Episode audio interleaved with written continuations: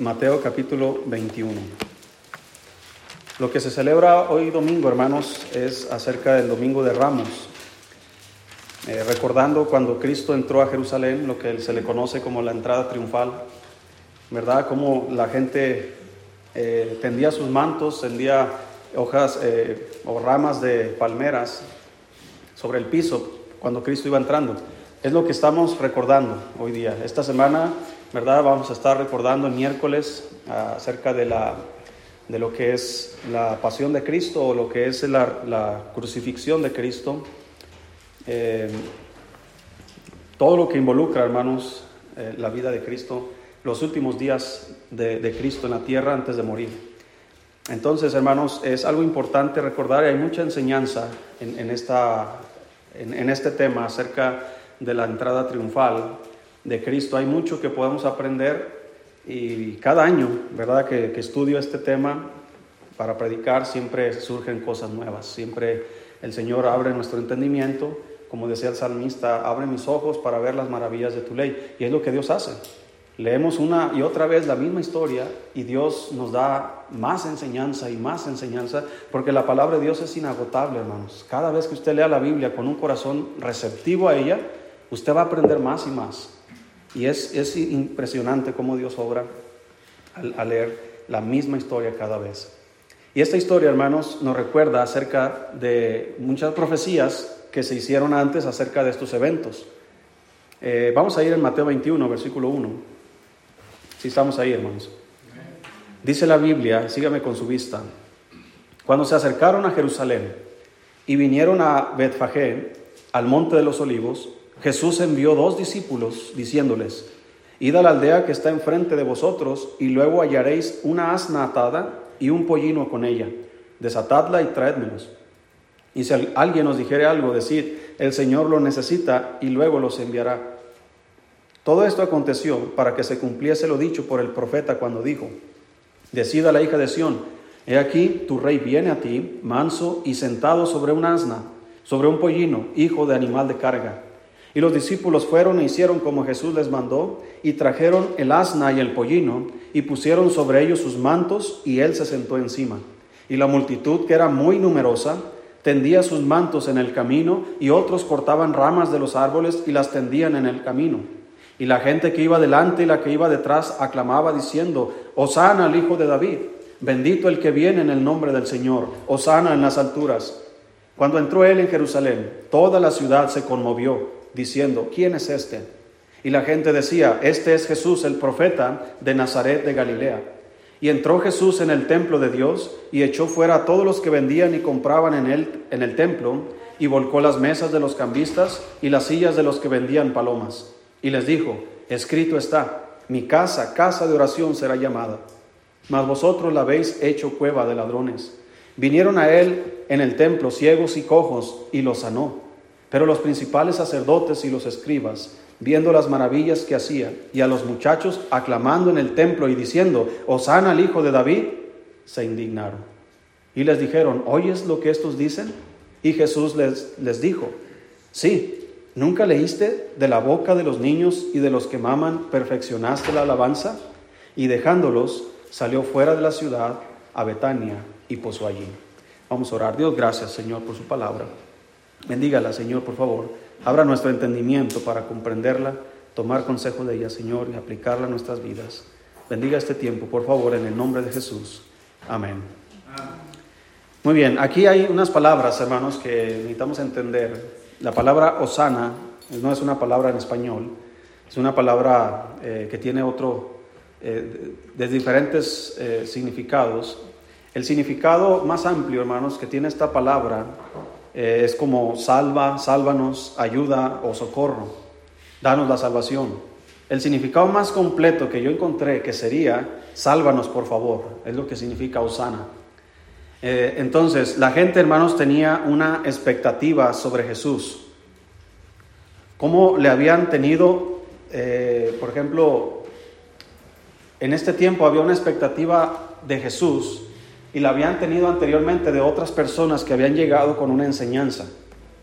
La gente estaba observando todo lo que está pasando cuando Jesús va entrando a Jerusalén arriba de un, de un asno, cómo la gente está tendiendo sus mantos, está tendiendo las ramas de los árboles, está tendiendo, hermanos, está aclamando, diciendo, sana al Hijo de David. Están reconociendo que, que Jesús, quien va arriba del asno, es hijo de David, es de la descendencia real de los reyes de Israel. Y ellos están reconociendo, hermanos, que Cristo, el que va sentado en ese asno, tiene poder para salvarles. Están rogándole, sálvanos por favor. Ellos creían, como dijo aquel Cleofas y el otro discípulo cuando iban camino de Maús, ellos le dijeron a Jesús, nosotros esperábamos que Él iba a redimirnos, Él iba, iba a redimir a Israel. Su expectativa era más política que religiosa. Ellos creían que Jesucristo venía a librarnos del gobierno de los romanos, que iba a establecer el reino de David, como está en las profecías. Lo que no entendían los judíos es que esas profecías todavía están mucho más en el futuro, todavía inclusive que hoy. Cuando Cristo venga por segunda vez, dice la Biblia, que se sentará en el trono de David y será rey en Israel. Será el rey de reyes. Pero ellos pensaban, hermanos, que ese tiempo cuando Cristo estaba con ellos era el tiempo cuando eso iba a suceder. Así que cuando Cristo va entrando en un asno y la gente va aclamando a Él, la gente está a expectativa, pensando, ¿qué será esto? ¿Qué está pasando aquí? quizás muchos se pensaban, ¿será él, el, profeta? Era como decían unos, Él es el profeta. Tal vez otros decían, ¿será el nuevo rey de Israel el que nos va a librar del gobierno opresor de los romanos? Había tanta expectativa. Estaban esperando de Cristo muchas cosas. Una semana después estaban gritando, crucifícale. La gente cambia de un día para otro, hermano. Cuando la gente no, no recibe inmediatamente lo que necesita, muchas veces la gente cambia. Mucha gente viene a la iglesia. A mí, yo he visto, de estos 12 años que he estado pastoreando la iglesia, he visto entrar gente aquí e irse así tan fácil.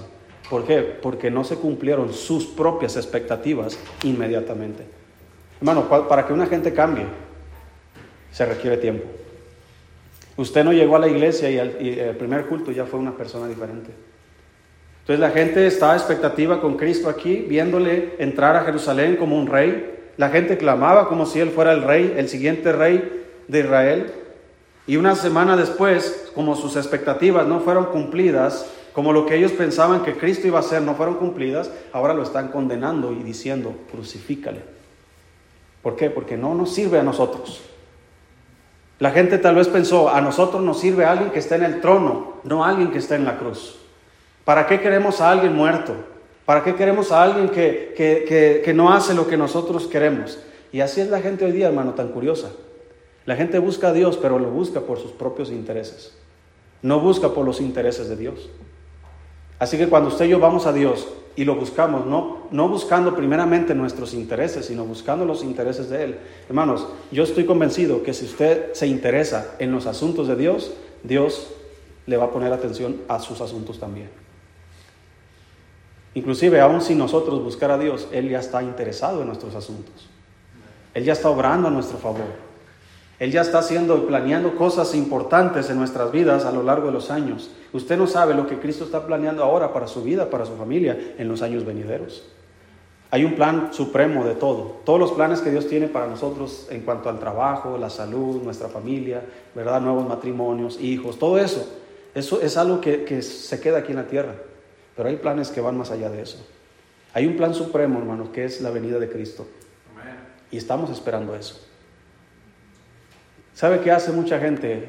Inclusive en la Biblia dice que muchos empezaron a decir que Cristo está tardando en venir. Su expectativa estaba siendo, ¿cómo se dice la palabra? Reducida. Oye, Cristo va a venir y no viene. Pasa el tiempo y no viene. Pasa el tiempo y no viene. Y empiezan a perder la fe. Empiezan a perder la confianza. Que no sea nuestro caso, hermano. Cristo va a venir efectivamente. No hay ninguna razón de dudar, hermanos, de que Cristo viene por nosotros.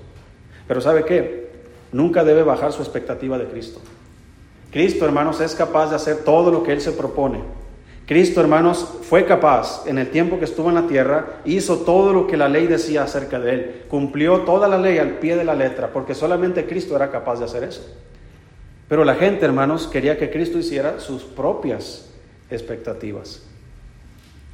Mire cómo la gente, vamos a buscar ahí hechos, no vaya a perder Mateo, por favor. No pierda Mateo, pero vaya al libro de Hechos capítulo 5.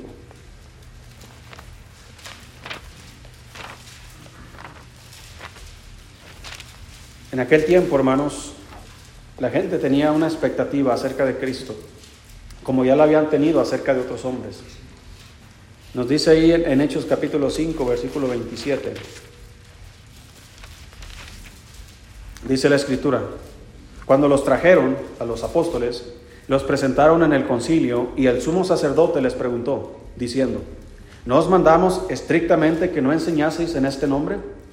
Y ahora habéis llenado a Jerusalén de vuestra doctrina y queréis echar sobre nosotros la sangre de ese hombre. Respondiendo Pedro y los apóstoles dijeron, es necesario obedecer a Dios antes que a los hombres. El Dios de nuestros padres levantó a Jesús, a quien vosotros matasteis colgándole en un madero. A este Dios ha exaltado con su diestra por príncipe y salvador, para dar a Israel arrepentimiento y perdón de pecados. Y nosotros somos testigos suyos de estas cosas, y también el Espíritu Santo, el cual ha dado Dios a los que le obedecen. Ellos oyendo esto se enfurecían y querían matarlos. Entonces levantándose en el concilio un fariseo llamado Gamaliel, doctor de la ley, venerado de todo el pueblo, mandó que sacasen fuera los, por un momento a los apóstoles y luego dijo, varones israelitas, mirad por vosotros lo que vais a hacer respecto a estos hombres, porque antes de estos días se levantó Teudas, diciendo que era alguien. A este se unió un, número de como de cuatrocientos hombres, pero él fue muerto, y todos los que le obedecían fueron dispersados y reducidos a nada. Después de este se levantó Judas el Galileo en los días del censo, y llevó en pos de sí a mucho pueblo. Perecido, pereció también él y todos los que le obedecían fueron dispersados. Y ahora os digo, apartaos de estos hombres y dejadlos, porque si este consejo o esta obra es de los hombres, se desvanecerá, mas si es de Dios, no la podréis destruir. No seáis tal vez hallados luchando contra Dios. Vea lo que dice Gamaliel, un hombre sabio en aquel tiempo. Él dice, miren, dejen en paz a los apóstoles, que si ellos predican de esto, acuérdense que ya hubo otros hombres que traían una enseñanza. Murieron ellos y ¿qué pasó con su enseñanza? Se acabó su enseñanza. Lo que no sabía Gamaliel es que Cristo resucitó. Así que su enseñanza sigue viva. Y esta obra no era de los hombres, esta obra es de Dios, de tal manera que hasta hoy, en este siglo, el Evangelio de Jesucristo sigue vigente, sigue en pie. Cristo sigue siendo predicado en todas las partes del mundo. No se acabó como la enseñanza de Teudas. Eh, Teudas, hermanos, eh, sea Teudas, eh, Judas el Galileo, inclusive Jesús, la Virgen María, el Papa, San Judas, San Martín, no sé cómo se llama, caballero, el Santo Niño de Atocha, el que usted adoraba antes, y muchos más. La gente está buscando quién les dé paz, quién les dé reposo, quién los salve. Pero solo Jesús de Nazaret, hermanos, puede salvar al pecador. La gente está buscando algo que le salve, paz. Hermanos, no crea que la gente idólatra es idólatra simplemente porque están en contra de Dios. Es idólatra porque no conoce a Dios. Busca a Dios de su forma. Están esclavizados ante un Dios, ante los dioses griegos, ante los dioses romanos, ante los dioses que ellos mismos hicieron canonizando hombres como los apóstoles, San Judas, San eh, no sé qué más, San Pedro y cosas así. La gente adora a alguien, busca a alguien que les apoye. La Virgen María, la gente aquí en México confía más en la Virgen María que en Dios. Porque para ellos la Virgen María es la madre de Dios, por lo tanto tiene autoridad sobre su hijo. Sea como sea la enseñanza que han recibido, la gente está buscando quién es de paz. Como en el caso de, de aquí, hermanos, en esta historia, donde estamos en, en Jerusalén, en la entrada triunfal. La gente está expectativa. ¿Quién es Jesús? Porque Él está entrando como si fuera el rey de Israel. Está expectante. Hermanos, ante la presencia de Jesús en Jerusalén, al entrar en un pollino, la gente comenzó a tener diferentes expectativas, diferentes pensamientos y emociones ante lo que estaban viendo sus ojos. Hoy también, hermanos, ante la predicación de Jesucristo, la gente tiene diferentes expectativas, diferentes pensamientos y emociones que los llevan a tomar decisiones ante el mensaje de Jesucristo. Hoy día, hermanos, hay gente que piensa que si conoce a Cristo o se acerca a Cristo van a ser prósperos y millonarios. Es una expectativa totalmente equivocada. Hay otros que piensan, hermanos, que si se acercan a Dios o aquellos que se han desviado de la doctrina, que creen que son parte de las doce tribus de Israel y se creen más hasta en carne y sangre, como si fueran parte de la nación santa, ignorando que espiritualmente somos parte de la nación santa. Somos pueblo adquirido por Dios, dice la Biblia.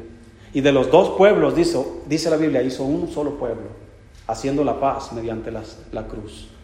Así que hermanos, en Cristo ya no somos ni judíos ni gentiles, ahora todos somos hermanos. Entonces, esta expectativa, hermano, que la gente tiene hoy día,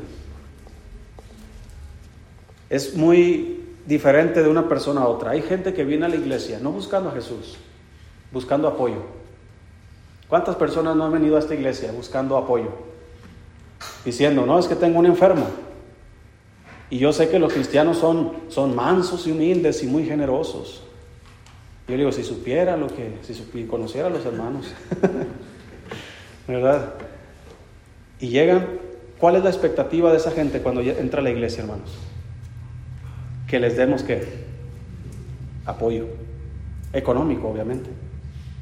Pero ellos no vienen a, buscar a Cristo, a buscar salvación, a buscar que Dios les ayude en sus problemas, a, que ellos puedan mejorar en sus vidas. No, la única expectativa de acercarse a una iglesia cristiana es necesito dinero, porque no he pagado la renta, porque mi mamá está enferma, y ayudamos a esas personas, hermano, porque Dios nos ha dado un, corazón generoso y Dios nos ha dado, hermanos, el mandamiento de ayudar a los necesitados. Nunca, nunca, hermanos, debemos apartar nuestra mano del necesitado. Pero esa no es la razón correcta por la cual las personas deben buscar a Dios. ¿Cuál fue su expectativa, hermanos, para usted la primera vez que vino a una iglesia cristiana? ¿Qué iba buscando? Hay personas que tienen problemas matrimoniales, inconversos, y deciden venir a una iglesia cristiana para ver si así mejora su vida. Esa no es la razón. Ahora, yo entiendo, ya estando aquí, yo les predico el Evangelio de Cristo. Yo les digo, miren, esta es la razón por la cual venimos aquí. Cristo nos ha perdonado, nos ha salvado de nuestros pecados con su sangre. Y Dios quiere perdonarte a ti también y quiere lavar tus pecados con su sangre y debes arrepentirte. Entonces su matrimonio no mejora, hermanos, porque no son cristianos, porque no conocen a Dios, porque no conocen sus principios, porque no tienen al Espíritu Santo morando en ellos. Entonces la persona no puede cambiar aunque quiera. Necesita nacer de nuevo. Y esa es la expectativa principal que debemos tener cada vez que venimos a Dios. Necesitamos cambiar. Y Dios puede ayudarnos a, eso. Vamos a ver las diferentes reacciones de la gente en aquel tiempo. Y verá, hermano, que las cosas no han cambiado en absoluto. La primera reacción que vemos aquí en Mateo 21 es que unos tuvieron una actitud de respeto y adoración. Dice el versículo 8. Estamos en Mateo 21, 8. Dice, la multitud, que era muy numerosa, tendía sus mantos en el camino, y otros cortaban ramas de los árboles y las tendían en el camino. Y la gente que iba delante y la que iba detrás aclamaba diciendo, Osana al Hijo de David, bendito el que viene en el nombre del Señor, Osana en las alturas. Vea lo que está haciendo esta gente, hermanos. Comenzaron a mostrar respeto ante la persona de Cristo. Tendían sus mantos. Esto es equivalente, hermanos, a poner alfombra roja ante un dignatario, a un rey, un embajador. Poner una alfombra roja. Mira, vamos a, no pierdas Mateo, pero busca Segunda de Reyes. Vamos a ver un ejemplo de lo que está pasando aquí. Segunda de Reyes, capítulo 9.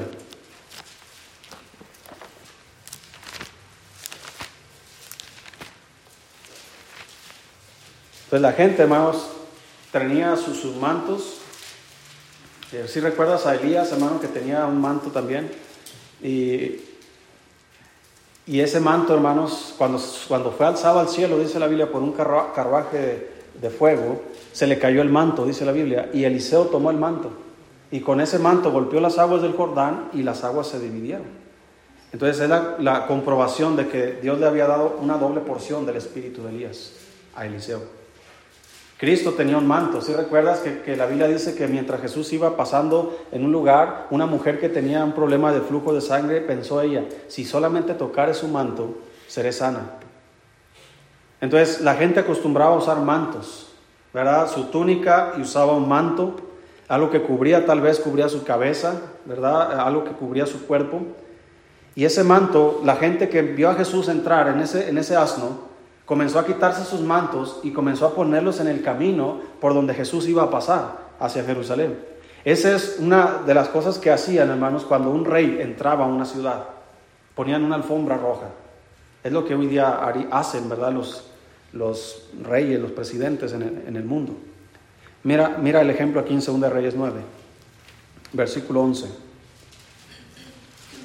Había, había ido un profeta, uno de los hijos de los profetas, a ungir a, a Jehú como rey y hablar con él y darle una profecía acerca de Jezabel y de Acab, cómo Dios los iba a quitar del trono. Y dice en el versículo 11, después salió Jehú a los siervos de su señor y le dijeron, ¿hay paz? Como diciendo, ¿qué pasó con la plática? ¿Hay paz? Estamos en 2 Reyes 9:11. Dice, ¿para qué vino a ti aquel loco? Y él les dijo, vosotros conocéis al hombre y sus palabras. Ellos dijeron, mentira, decláranoslo ahora. Y él dijo, Así y así me habló, diciendo, así ha dicho Jehová, yo te he ungido por rey sobre Israel. Entonces cada uno tomó apresuradamente su manto y lo puso debajo de Jehú en un trono alto y tocaron corneta y dijeron, Jehú es rey. Entonces llega un profeta y le dice a Jehú, ¿sabes qué? Dios va a quitar a Jezabel y se lo van a comer los perros. Y Dios va a aniquilar a Acab y a su descendencia y no va a haber hombre en la descendencia de Acab y le ungió como rey. Entonces los siervos de él van y le dicen, ¿qué pasó? ¿Qué, qué, platicaste con aquel? Con aquel loco, decían. No, dice, tú conoces las palabras de él. Es decir, tú conoces a ese predicador. Mentira, dice, dinos qué te dijo. Cuando les dijo qué le dijo, ¿qué hicieron ellos? Mostraron respeto ante el rey. Entonces cuando Cristo va entrando, hermanos, a Jerusalén, eh, montado en un pollino, la gente está reconociendo la profecía porque está diciendo, Osana a quién? Al hijo de David. Es, decir, están ligando a Cristo con el trono de David y cuál es el respeto que muestran. Quitan sus mantos, los ponen en el piso y es el respeto, hermanos. Entonces, cuando tú y yo tenemos una, una correcta expectativa acerca de Cristo, hermanos, vamos a tener mucho respeto por quién es Jesús. Hay cristianos que le faltan el respeto a Dios. Por ejemplo, hay una doctrina que es la doctrina, eh, no sé si es, bueno, es una enseñanza acerca de, decretar a Dios. Yo declaro, yo decreto. Hermano, los únicos que pueden declarar y decretar son los reyes. Y tú y yo no somos reyes. Podríamos decir, ah, es que la Biblia dice que somos, que, somos, nosotros somos, eh, nos hizo reyes para Dios su Padre. Sí, nos hizo reyes en otro sentido pero no para decretar nosotros lo que nosotros queremos hacer. Somos nosotros, hermanos, siervos de Dios, no somos nosotros autoridad para Dios. Así que cuando usted se acerque a Dios, hermano, en oración, cuando usted se acerque y usted comience, hermanos, a hablar con Dios, ok, usted, hermanos, y yo necesitamos mostrar respeto ante Jesús, como le hablamos. Mire, a mí no me gusta que la gente diga Diosito. Él no es Diosito. Él es Dios Todopoderoso. Ah, es que Diosito te cuide, mi hijo. Pues su Diosito no es mi Diosito. Su Diosito no es mi Dios. Porque Dios es grande y sublime. Respeto. Nunca debemos demandarle a Dios, Señor, yo decreto que me des esto. Oye, espérate, no eres tú, no eres tú una autoridad para Dios. Tú no tienes poder, ni derecho, ni autoridad para decirle a Dios lo que tú quieres que haga. Pero Él sí tiene, como Él dijo, toda potestad me es dada en el cielo y en la tierra. Entonces Él tiene la autoridad de decirnos a nosotros lo que Él quiere que hagamos. Y hay que mostrar respeto ante eso. Siempre mostrando respeto a Dios. Entonces la gente tiene un respeto hacia Dios y también tiene una actitud de adoración hacia Dios. Ellos están adorando a Dios diciendo, sana en las alturas. Bendito el que viene en el nombre del Señor. Vea cómo están bendiciendo a Dios, al Señor Jesucristo. Bendito el que viene en el nombre del Señor. La gente está declarando, ahora en otro pasaje, no sé si es en Lucas o en Marcos o en Juan, donde dice que fueron sus discípulos los que estaban cantando estas cosas. Entonces sus discípulos, no, dice que era una gran multitud, no eran solamente doce. Jesucristo tenía muchísima gente que lo seguía. Y ellos estaban cantando acerca de Cristo, reconociendo que Cristo, hermanos, es del linaje de David, que es, es parte del, del linaje de los reyes. Están reconociendo que viene en el nombre del Señor y están adorándole. Hermano, ¿cómo es nuestra adoración hacia Dios? No solamente adoramos a Dios cuando cantamos, adoramos a Dios, dice la Biblia que Dios es espíritu, y los que le adoran en espíritu y en verdad es necesario que adoren. Es decir, cuando adoramos a Dios debemos hacerlo en espíritu, está hablando de vivir una vida espiritual, y en verdad, está hablando de la sana doctrina, en verdad, aquellas cosas que declaramos acerca de Él, aquellas cosas que, nosotros decimos de Él, ¿Qué es lo que, eh, por ejemplo, cuando predicamos el Evangelio, hermanos, debemos tener mucho cuidado de no darle a la gente información falsa. ¿Qué información falsa podemos dar? Bueno, yo he escuchado a unos que ganan almas y dicen, si tú buscas a Dios, todos tus problemas se acabarán. Eso es antibíblico. Porque el Señor dijo, no he venido aquí a traer paz, sino que espada. Al contrario, cuando te haces cristiano, más problemas tienes. Cuando te haces cristiano, más dificultades hay en tu familia. Gente te va a criticar, tus amigos se van a apartar de ti. Si, si parte de tu familia, hermanos, no eh, son creyentes, te van a, se van a burlar de ti, te van a apartar, van a criticarte. Entonces, más bien debemos decir, si tú vienes a Cristo, Él va a perdonar todos tus pecados. Y eso sí es bíblico. Los problemas siempre va a haber. ¿Qué más actitud tuvieron, hermanos, estas personas cuando Cristo iba pasando por ahí? Versículo 10. Vamos a regresar allá a Mateo capítulo 21, versículo 10.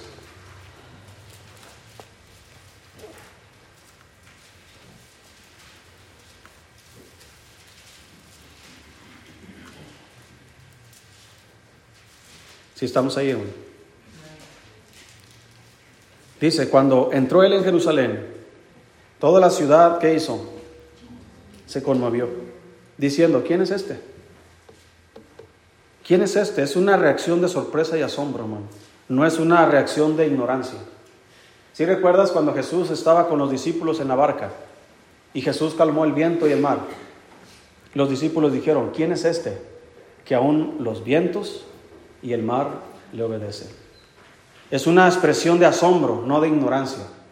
No, ellos no están diciendo, ¿quién es? Eh, ¿Cómo se llama? No, sino casi como diciendo, más adelante, los fariseos le dijeron, ¿con qué autoridad haces estas cosas? Es decir, ¿por qué Cristo viene entrando y la gente le está alabando? Si recuerdas, algo semejante pasó cuando David mató a Goliat. Si recuerdas que las, las doncellas comenzaron a cantar, David mató, Saúl mató a sus miles y, y David a sus diez miles. Y empezaron a alabar, ¿verdad? La proeza que había hecho David. Es algo semejante a lo que está pasando aquí. La gente está cantando a Dios, a Cristo, está reconociendo que Él es el que viene en el nombre del Señor, están pidiéndole que salve al pueblo. Y los fariseos y mucha gente está escuchando y, se asombra, ¿quién es este? ¿Por qué está haciendo estas cosas? ¿Por qué él tiene esa osadía de subirse a un, asno y entrar a Jerusalén como si él fuera el rey de Israel? Los fariseos se enojaron y comenzaron a, decir, eh, calla a tus discípulos, ¿por qué están cantando estas cosas? Esas reacciones, hermanos, de la gente se conmovió. Es como cuando los discípulos, eh, más bien, había gente, hermanos, como dice en el versículo Estamos ahí, versículo 11, y la gente decía, este es Jesús el profeta de Nazaret de Galilea. Unos decían, ¿quién es este? Otros respondían, este es Jesús el profeta. Aunque es una información verídica, Cristo es profeta, además que Cristo es sumo sacerdote, Cristo es rey. Pero solamente están viendo una parte de Cristo.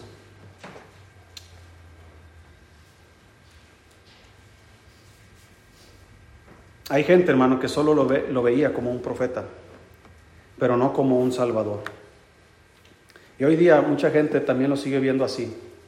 Ellos piensan, ah, hermanos, no hay ninguna duda de la existencia de Cristo, tanto en los registros eh, religiosos como en los registros históricos.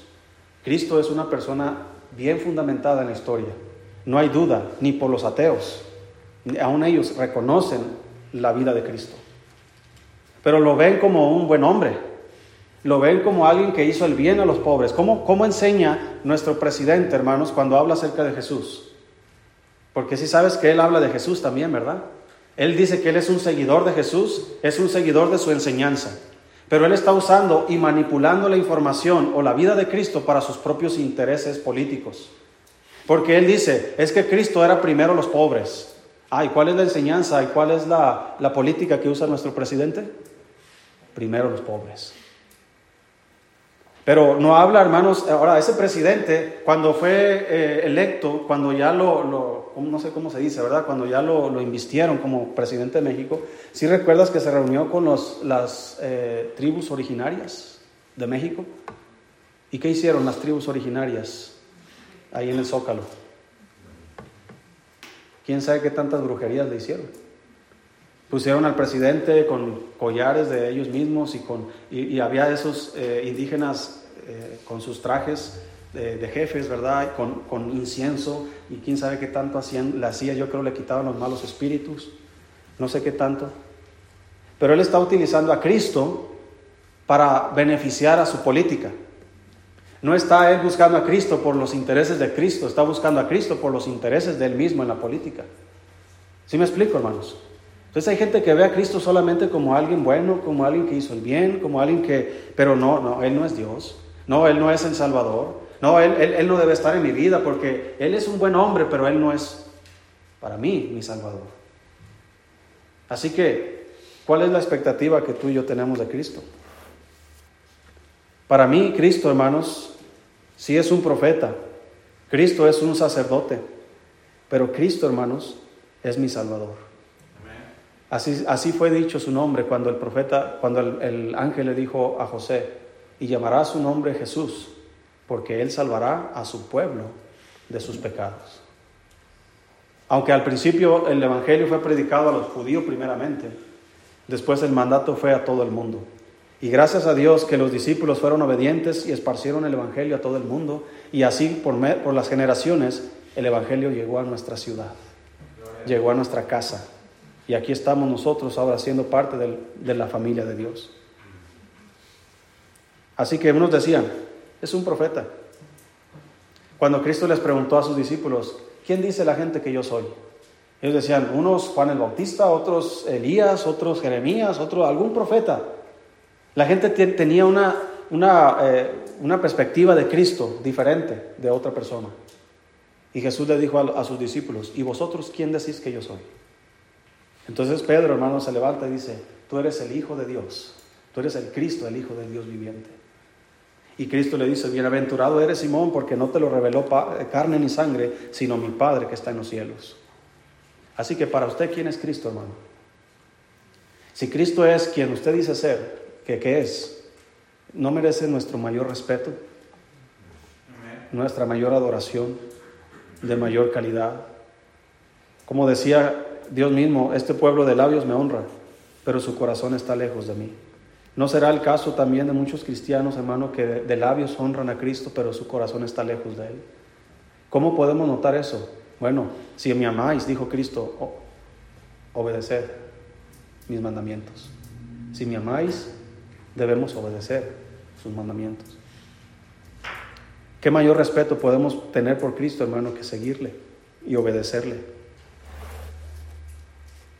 Versículo 12, estamos en Mateo 21. Otra reacción, hermanos, que, que tuvieron las personas ahí. Dice versículo 12, Y entró Jesús en el templo de Dios y echó fuera a todos los que vendían y compraban en el templo y volcó las mesas de los cambistas y las sillas de los que vendían palomas. Y les dijo, escrito está, mi casa, casa de oración será llamada, mas vosotros la habéis hecho cueva de ladrones. Y mire, y vinieron a él en el templo los ciegos y cojos y los sanó. Mientras unos cantaban, otros alegaban, otros preguntaban, los ciegos y los cojos aprovechaban. Hermanos, ¿cuánto hemos desaprovechado nosotros a Cristo en nuestras vidas? Hay personas, hermanos, que son muy teólogos, que conocen mucho acerca de la Biblia, pero nada les aprovecha. Sus vidas no cambian. Su vida sigue igual. ¿Por qué? Porque solamente tienen el conocimiento en, la mente, pero no tienen el conocimiento en el corazón. ¿Por qué? Porque solamente buscan a Cristo cuando hay problemas, pero no buscan a Cristo porque Cristo es merecedor, hermanos, de nuestra honra y adoración. Los cojos y los ciegos, hermanos, están ahí, esperando su oportunidad. Ellos no tienen, no se pueden valer por sí mismos. Nadie les puede ayudar. Ni Teudas pudo ayudarles, ni Judas el Galileo pudo ayudarles. Pero están esperando a Cristo porque ellos habían escuchado que Cristo había sanado a los ciegos, que había sanado a los cojos, que había sanado leprosos, que había inclusive resucitado a un hombre de la tumba. Entonces ellos, ellos tienen el testimonio de Cristo y tienen su problema y ellos dicen, entonces Cristo puede ayudarme a mí también. Si Cristo ayudó a otros, Cristo me puede ayudar a mí también. Así que hermano, ¿usted no cree que Cristo también le puede ayudar a usted? Gente tiene problemas y Cristo les ayuda porque le buscaron. ¿Tienes tus problemas? ¿No crees que Cristo te puede ayudar también? Pero hay que ir a Él. No te puedes quedar cantando solamente allá o alegando con aquellos acerca de quién es el profeta. Tienes que ir a, la, a donde está Cristo. Tienes que ir donde está la acción donde puedas presentarte delante de Él. Y hermanos, gracias a Dios que tenemos entrada al trono de la gracia, donde podemos presentarnos delante de Dios por medio de Jesucristo para que podamos nosotros recibir ayuda para el oportuno socorro. Pero si no vamos al trono de la gracia, si no acudimos a donde está Cristo, como dijo él mismo, pedid y se os dará. Y Santiago dijo, no tenéis porque no pedís. Así que no tenemos la ayuda de Dios porque no buscamos a Dios, sencillamente.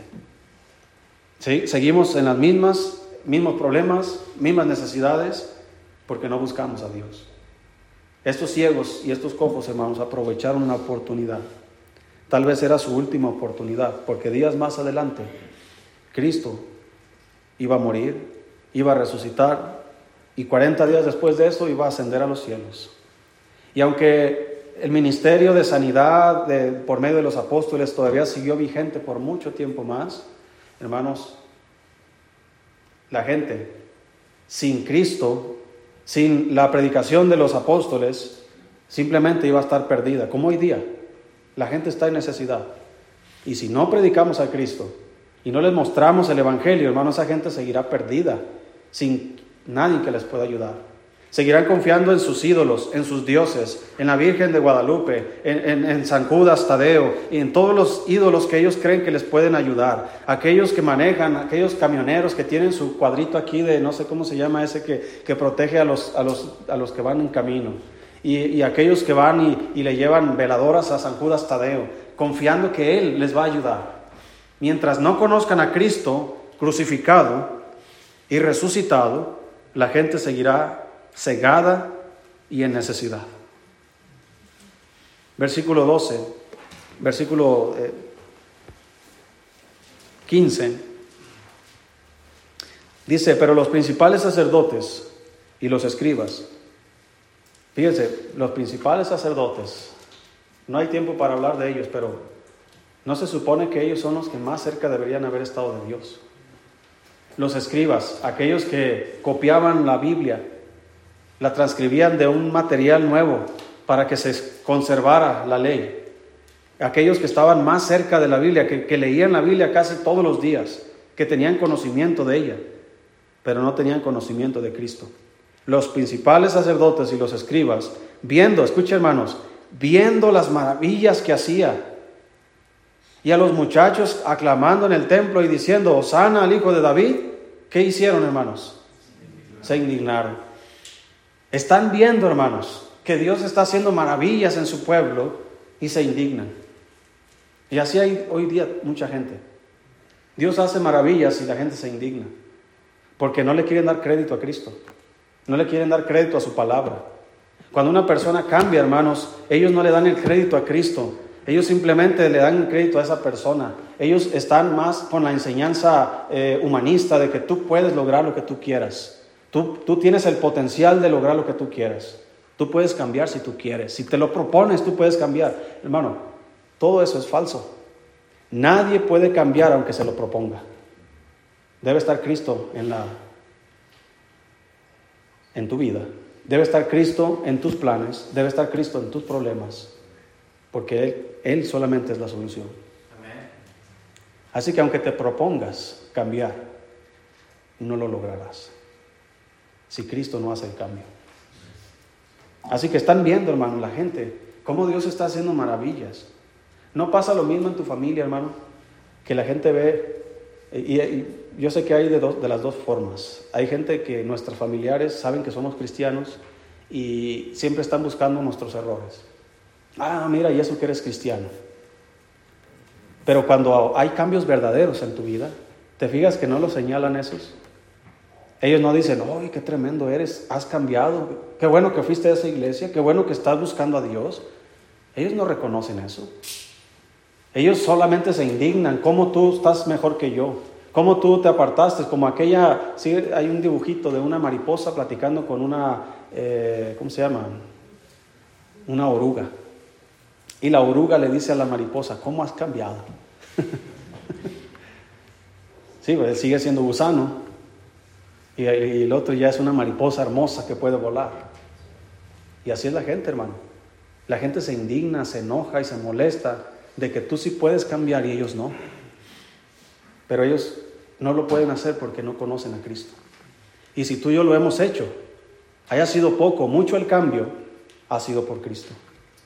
No por tu iniciativa, no porque tú te esforzaste, es porque Cristo el que comenzó en vosotros la buena obra, dice la Biblia, la perfeccionará hasta el día de Cristo.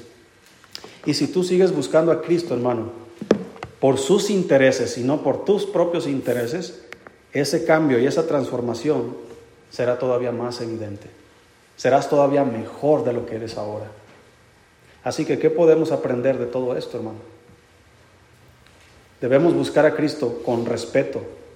Debemos adorarle, hermanos, con espíritu y en verdad.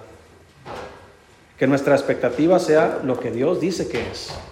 Si Cristo dice que Él puede hacer eso, debemos creer lo que Cristo dice y no crear nuestras propias expectativas. Hermano, no estamos nosotros en el cristianismo para hacernos ricos. Esa no es mi expectativa. Si, si mi expectativa, mi, mi, mi filosofía de vida es hacerme rico, ¿dónde debería estar entonces? Debería estar en alguna empresa o haciendo mi propia empresa Debería estar generando dinero para yo ser rico, no en una iglesia cristiana. Dios no estableció su iglesia para que la gente sea rica, físicamente hablando o materialmente hablando. Cristo estableció su iglesia para que la gente sea rica espiritualmente hablando. Y ahí sí podría yo decirte que mi expectativa es muy alta. Porque si Cristo puso la medida, debemos crecer hasta la estatura de la plenitud de Cristo, entonces hay mucho margen de crecimiento. Y yo sé que hasta que lleguemos al cielo seremos como Él. Mientras estamos aquí en la tierra, debemos seguir buscándole con respeto y con adoración. Vamos a orar.